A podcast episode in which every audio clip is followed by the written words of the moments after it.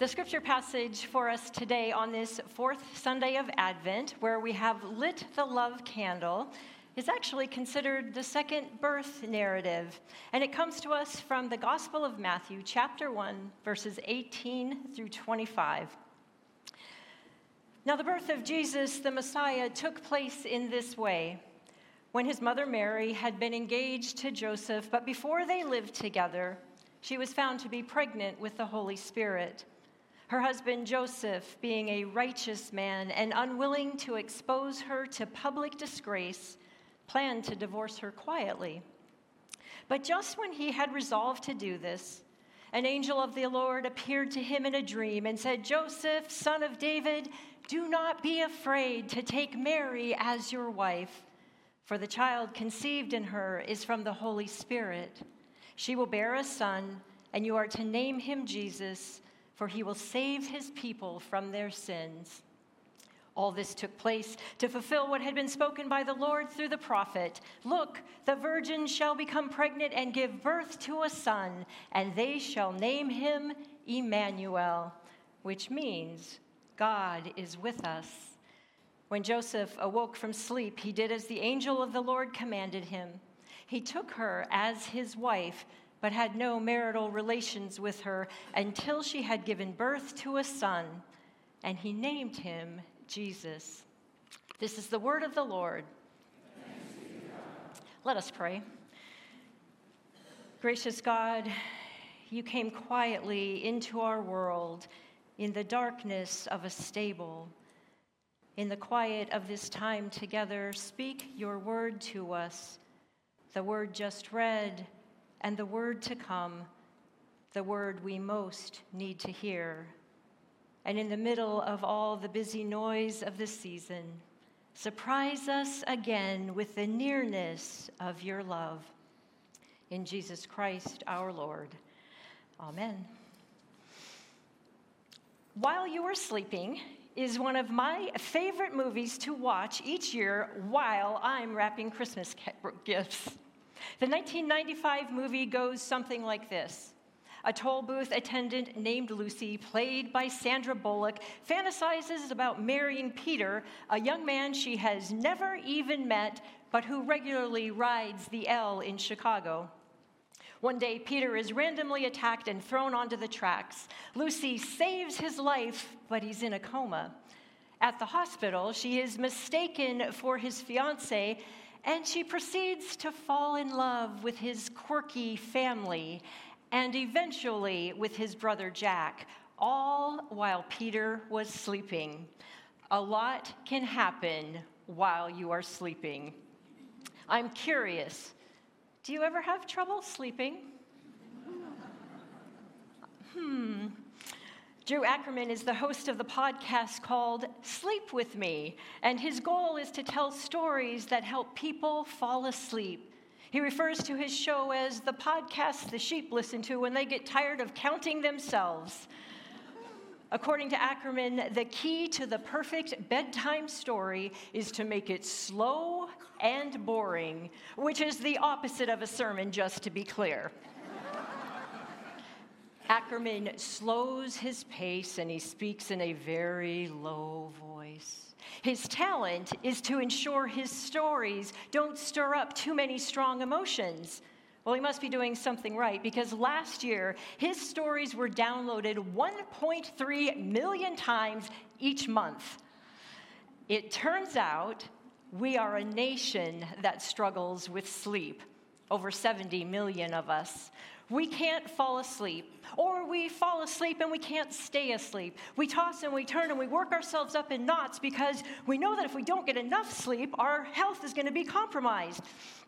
Without adequate sleep, we're more prone to diseases and our brains can't function properly, which can impair our abilities to concentrate, think clearly, and process memories. And it gets worse we might miss the important message from the angel who is planning to visit us in our dreams. Now, we don't know a lot about Joseph. In the entire biblical narrative, he never says a word. That's a man I could like. Just kidding. I met my husband, not that husband, not the church husband. Where was I? Here's what we do know about Joseph he was the husband of Mary, the stepdad of Jesus, and a descendant of King David, who was the greatest king of all Israel. And it seems like Joseph was a man who got enough sleep. Joseph was visited by an angel on three separate occasions, all through dreams. The first time we just heard the angel told him, Joseph, don't be afraid to take Mary as your wife because the child that she's carrying was conceived by the Holy Spirit. She's gonna have a son and you need to name him Jesus. The second time an angel appeared to Joseph in a dream was right after Jesus had been born and the wise men had visited. The angel said to him, Get up, Hurry, hurry, take the child and his mom with you and escape to Egypt. Stay there until I tell you, because crazy King Herod wants to kill your son. Now, Joseph was open to the Spirit, and he followed both of those commands. In his last dream, the angel told him it was safe to return to Nazareth. I find it interesting that these divine messages came while he was sleeping.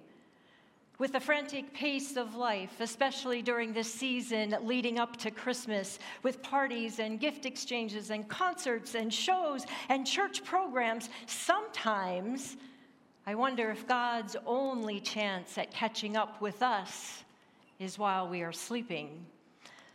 But dreams seem to be a risky way to send an important message. Dreams can be vivid and realistic, to be sure but if you're like me, they often evaporate as soon as you wake up. The dreams I remember best tend to be the stress dreams that I have, like realizing I have an exam, but of course I haven't studied for it, and now I can't even find the classroom. Or the one where you're driving too fast on a mountain road and you sail off of the cliff in your car, Thelma and Louise style, and I know we're gonna hit bottom. So far, I've awakened before we hit. Now, I have not ever been visited by an angel, but my favorite dreams are what they call lucid dreams. The ones where you're awake enough to be able to alter what is happening in the dream. So, as I'm catapulting off the cliff and I'm so afraid, I tell myself, Lori, you know this is just a dream, right? So, do you want to fly? Indeed, I do. And off I go into my dream. So let's say that you are visited by an angel in a dream and you actually remember the encounter. How would you know if it was a message from God? Discernment can sometimes seem more like art than science. We want the right answer, but it's partially hidden, feeling nuanced and often messy. I know discernment requires wisdom, knowing who God is, and the humility to ask God and spiritual friends for their input. I usually think if it is good, if it is life giving and loving, it is of God. But in Joseph's case, it's more complicated. In his dream from today's scripture reading, the angel gives Joseph one of the most important messages of our faith tradition. By accepting and marrying Mary, by claiming and naming Jesus, the prophecy will be fulfilled. God will be born in the flesh. Emmanuel, God really, really with us. And that is very good. But this message came at a cost to Joseph. He had to be willing to sacrifice some of his pride regarding how others would perceive him. If he stayed with Mary, you see, they were engaged, but in the first world, century world, this is not a romantic declaration of intent. This is the first step of the marriage already in effect. The custom secured a young girl while allowing her to reach physical maturity, while also allowing the groom to secure a stable living. The maiden would remain living with her parents, and the two would not yet enjoy the blessings of marital life. But she is now under the authority of her husband. Vows have been taken, dowries have been paid, and any obligation that the marriage contract required has already been met. From a legal standpoint, Mary and Joseph are already married and yet have not lived together nor been intimate. It is at this point that Mary was discovered to be with child. In Joseph's day, there were two choices when faced with the possibility of what clearly seems to be Mary's infidelity. He could publicly declare his injury in which case Mary could have been stoned to death, or he could simply divorce her. Joseph decided, of course, he would divorce Mary quietly the following day, and then he went to sleep. The only thing said in the Gospel of Matthew about Joseph's character is that he was righteous we don't use the word righteous too much today. In fact, it usually has a negative connotation, as in someone being self righteous, you know, up on their high horse, looking down on everyone else.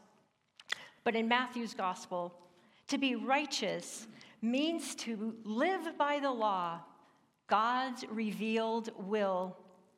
Well, the law of Moses is clear. It required capital punishment in cases like this.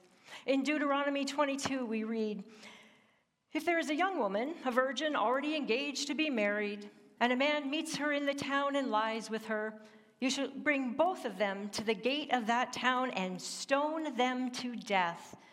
The young woman, because she did not cry for help in the town, and the man, because he violated his neighbor's wife. So you shall purge the evil from your midst. Yikes. Well, Joseph is a good man. He didn't want to shame Mary, and he certainly didn't want her stoned. When we reflected on this passage in our Wednesday morning Lectio Divina, one person wondered what if God chose Mary because Joseph was the right partner? It's a great question because Joseph embodied a kindness and a tenderness that might have been unique in his patriarchal society.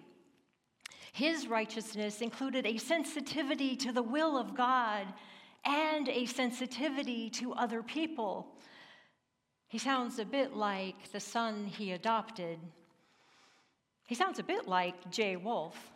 Jay and Katherine were newlyweds with a six month old son when, at 26 years old, Without warning or symptoms, Katherine nearly died from a massive brainstem stroke due to a rare brain malformation. About six months after her stroke, Katherine began truly waking up to the reality that her life would never again be the same. It was just before the holidays. She couldn't eat or swallow. She could barely walk, talk, or even hold her head up while sitting in her wheelchair. Despondent, she believed her husband and son would be better off if she wasn't there. Early on in her recovery, a social worker at the hospital recommended that Jay take a break from his near constant schedule by her bedside. Jay said, Katherine doesn't get a vacation from this, so I'm not taking one either. I'll wait to get away until I can take her with me. Jay would be the first to tell you he's not perfect and he's no hero. He's simply fulfilling the promises he made to his wife when they were married. And yet, this kind of love that sacrifices so another person can know they are not alone is the kind of love that was born in Bethlehem and was born in Joseph and the kind of love that wants to be born in each one of us. Jay and Katherine were able to have a second child. They have written two books and started a faith based nonprofit called Hope Heals to encourage anyone to struggle who struggles show, to show up in a life that they didn't sign up for. Now, 15 years after everything changed, Katherine still lives with major disabilities. She mostly uses a wheelchair or cane. She can't drive. Her face is paralyzed. She has double vision. She's deaf in her right ear. She has no fine motor coordination in her right hand. She still has major issues swallowing. But she's living a flourishing second chance life that she loves with her Joseph by her side. According to Dietrich Bonhoeffer and the way he lived his life, righteousness is not only the determination to be personally impeccable, but often the determination, if necessary, at one's own expense, to bear the guilt of others, to bear the weight of others. That is a divine inspired love loving as God would, infinitely, graciously, extravagantly. It's like the wise and loving father that Kathy Nerney, Catherine Nerney wrote about in her book called The Compassion Connection. This dad sat down with each of his almost teenage sons and used the word sanctuary to assure them that they would always be welcomed by him no matter what they had done. He spoke of the future mistakes and actions his sons might regret and their fear of the consequences. He went on to assure them when that happens, please, please come to me and just say sanctuary, and I will know. You can sit there in the silence and I will keep you sheltered by a love that will never let you go, no matter what you did. We will get through it together. I want you to know this now and to count on it when you feel despondent, like a failure, and you want to run away. I will be your sanctuary till you can carry on. And that's the righteous way, the Joseph way, right? That is love over law. That is the Christ child being born into our messy lives and Christmas seems to be the time we most need this larger than life love. The Christmas season holds a magnifying glass to nostalgia, grief, worry, joy, exhaustion, loneliness, and yes, love. All of the emotions are present. And sometimes the hard ones feel even stronger because we think it's all supposed to be candy canes and jingle bells. You know, the most wonderful time of the year. But from the very first Christmas, very real people experienced distress, betrayal, disappointment, fear, and hurt right alongside the wonder and joy of new life. And guess what? God was born in Mary and in Joseph, even in the midst of their stress and doubts. And here's the best part Jesus says at the end of Matthew's gospel, And behold, I am with you always to the end of the age. Jesus didn't come for a visit, he came to be born in you and in me for our entire lifetime and all the way through eternity. So, when did Joseph get filled with this divine love that is bigger than the law, that is bigger than his own wants and desires? Well, of course, it was while he was sleeping.